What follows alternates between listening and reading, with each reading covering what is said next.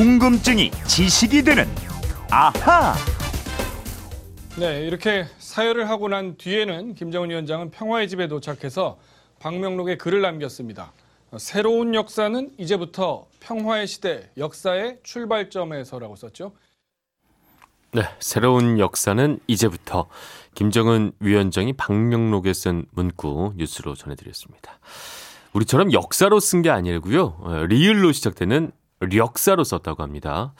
어, 휴대폰 뒷번호 7116님이 이런 문자 주셨어요. 북한에서는 냉면을 냉면, 역사를 역사라고 하잖아요. 두음 법칙을 적용하지 않기 때문인데 왜 두음 법칙을 적용하지 않는 건가요? 남한에서 쓰는 말과 북한에서 쓰는 말에 대해서 다른 말이 많은데 어떻게 다른지 궁금합니다. 네, 오늘도 궁금증 해결사 오승훈 아나운서 나오셨습니다. 안녕하십니까? 안녕하세요. 네. 아, 우리말 나들이 진행을 하셨었죠? 예, 했죠. 지금은 안 하시죠? 지금은 안 합니다. 네. 잘린 거였나요? 그만둔 건가요? 한 달 하기로 하고 아, 계약이 가지고 네. 계약이 이미 한 달. 계약이 저희 아나운서국에서 직접 만들잖아요. 네. 약속을 그냥 해둔 거죠. 한달 하자. 끝까지 잘린 건 아니다 이렇게 네. 알아보겠습니다. 제가 잘린 건지 아닌지 잘리고 다니지 마요. 맞죠? 네. 어, 아무래도 남과 북의 말에서 가장 두드러지게 차이가 나는 게 두음 법칙의 적용이죠. 네. 이 제가 두음 법칙을 적용해서 얘기를 해볼게요. 짚어보세요. 네. 이번에 문재인 대통령을 비롯해서 만찬에 참여한 남쪽 인사들은 북한이 가져온 평양 냉면을 먹었고요. 네. 김정은 위원장의 부인인 리설주 여사도 만찬장에 참여해서 남북 화해 분위기를 더욱 돋웠습니다. 음. 그러니까 냉면이 아니라 냉면. 네. 그렇죠? 이설주 여사가 아니라 리설주 여사 맞습니다. 이거잖아요. 네. 그러니까 우리 맞춤법은 리을 니은이 앞에 오는 글자는 이응과 니은으로 쓰는 두음 법칙을 적용하는데 네. 이제 북한은 적용하지 않는 거잖아요. 네. 이유가 있을 것 같아요. 우리 맞춤법에서 이 두음 법칙이 적용되기 시작한 게 1933년 조선어학회가 만든 한글 맞춤법 통일안이 나오면서부터입니다. 네. 해방 이후 북한도 이 규정을 적용을 했었는데요.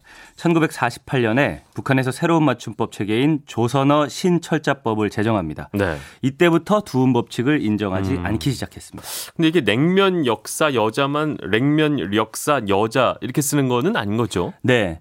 비율, 규율 같은 말도요. 네. 비률, 규률로 씁니다. 음. 이렇게 두음 법칙을 버리면은 표기할 때 통일성을 기할 수 있다는 장점이 있습니다. 그렇죠. 하지만은 실제 발음할 때는 좀 불편해지죠. 력사, 랭면 발음이 쉽지는 않잖아요. 네. 반면에 우리 맞춤법에서는 두음 법칙을 따르기 때문에 발음이 편리하기는 한데 글로 적을 때마다 일일이 환경을 따져야 되기 때문에 음. 까다롭다는 단점이 있습니다. 그러니까 어디에 중점을 두느냐 뭐 이 차이겠어요. 맞습니다.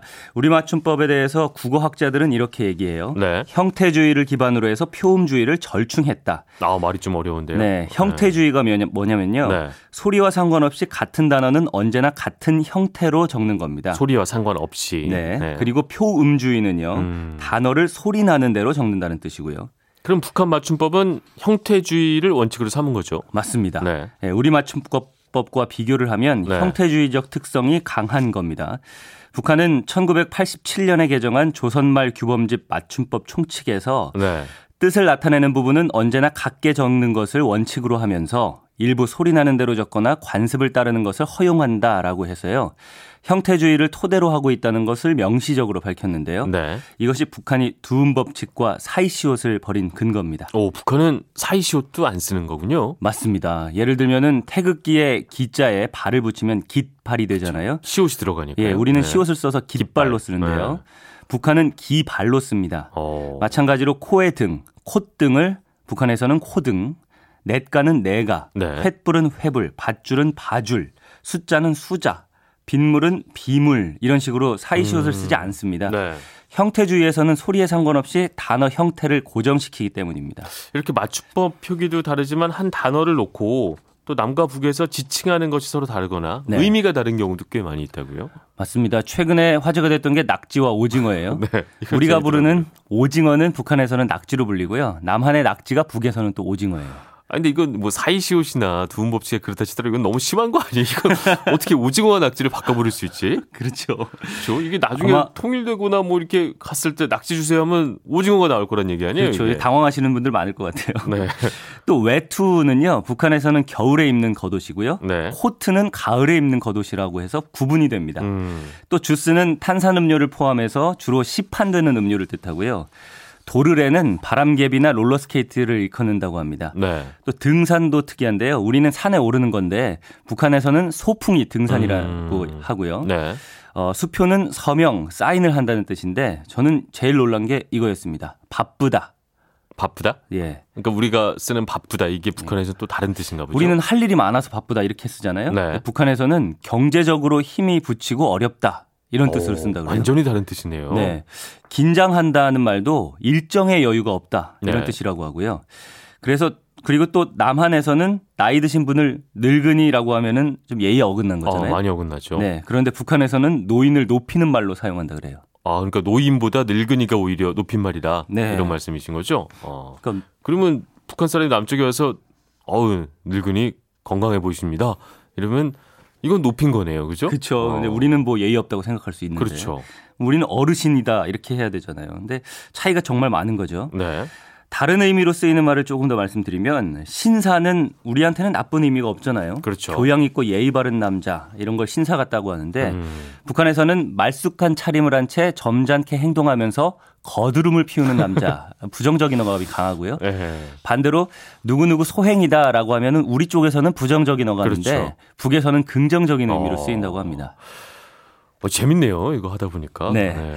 근데 이번 남북 정상회담 보면서 제일 좋았던 것 중에 하나가 통역 없이 그러니까 정상들이 하는 말을 저희가 그냥 알아들을 수 있다는 거. 네. 이게 가장 좋았었는데 그렇죠. 계속 이런 식으로 가다 보면 뭐 몇십 년 더 따로따로 살다 보면 말이죠. 음. 못 알아듣거나 잘못 알아듣는 말은 훨씬 더 많아질 수밖에 없겠군요. 맞습니다. 이 교류 없이 분단이 이렇게 고착화된다면은 이질화가 더 심각해질 수밖에 없겠죠. 그렇죠. 이미 북한에서 사용하는 용어 중에 우리가 아예 알아차리기 어려운 것들이 음. 굉장히 많습니다. 문제를 한번 내드려 볼게요. 네. 청취자 여러분도 한번 맞춰 보시면 재밌을 것 같아요. 네. 위생차라는 말이 있는데 이게 뭘까요? 위생차. 네. 아, 쓰레기를 수거해 가는 차? 위생차. 오, 그럴듯하네요. 우리말로 하면 구급차입니다. 아, 앰뷸런스. 네. 아. 그리고 주석단은요? 주석단. 음. 이 주석이 있는 단 이런 느낌이 들어서 좋은 자리 뭐 이런 느낌 오, 같아요. 예, 비슷한 것 같아요. 네. 귀빈석이라는 뜻이에요. 귀빈석. 귀빈석. 뭐 음. 주석 하면은 김일성 주석 생각나서 최고 지도자가 앉는 좌석 이렇게 생각하시는 분 계실 텐데 네. 귀빈석이라고 아, 하고요. 좋은 자리. 예. 도시락을 북한에서는 곽밥, 화장실은 위생실, 또 구설에 오르는 것은 북한에서는 말밥이라고 하고요. 말밥. 예, 어. 뮤지컬은 가무 이야기라고 표현을 재밌네요. 합니다. 가무 이야기. 그리고 보니까 외래어 표기도 당연히 많이 다를 수밖에 없겠어요. 맞습니다. 네. 우리는 영어식 표기가 많잖아요. 네. 근데 북한은 러시아식 표기가 많습니다. 음. 예를 들면은 컵은 고뿌, 트랙터는 뜨락도르, 탱크는 땅크, 그래프는 그라프라고 쓰고요. 네. 마라톤은 마라손이라고 표현합니다. 그러니까 우리보다 더 어린 세대들은 이런 차이를 극복하기가 더욱 더 어렵겠군요. 네, 어린 세대는 없겠어요. 또 신조어도 활발히 만들어지고 있다고 하잖아요. 네. 더 그런 생각이 들었습니다. 음. 그래서 좀 하루빨리 교류 협력이 강화되고 한반도 통일의 길로 나아가야 된다 이런 생각이 드는데요. 그렇죠. 이쯤에서 그럼 앗 이런 것까지는요. 북한 학생들이 배우는 교과서에 나오는 용어들을 봤더니요. 네. 이건 더 심각하더라고요. 일본이 조선을 침략한 전쟁, 임진왜란을 북에서는 이렇게 부릅니다. 임진 조국 전쟁. 그리고 빗살무늬 토기를 빗살무늬 질그릇. 네. 그리고 이거는 뭔지 아시겠어요? 꿈에 본 동산. 꿈에 본 동상. 모르겠는데요. 네. 정말 모르겠는데요, 이거는? 이거는 조선 초기의 화가 안견하면 생각나는 그림 있죠? 네. 몽유도원도를 북에서는 꿈에 본 동산으로 달리 표기하고 있습니다. 알겠습니다. 이런 식의 예가 엄청 많다고 해요. 아, 듣다 보니까 이게 어, 심각한 문제란 음. 생각이 또 듭니다. 네. 어, 남북이 이번에 30분 차이 나는 표준시를 먼저 통일한 것처럼 이제 뭐 학교에서 배우는 역사 용어들, 교과서 영어, 아, 용어 이렇게 통일하는 작업 서둘러야 될 것 같습니다. 자, 7116님 아, 궁금증이 좀 풀리셨죠? 준비한 선물 보내드리고요. 아, 보내드리도록 하겠습니다. 네. 네. 오승훈 아나운서 오늘도 아, 말씀 감사합니다. 궁금증이 지식이 되는 아하 오승훈 아나운서였습니다. 고맙습니다. 감사합니다.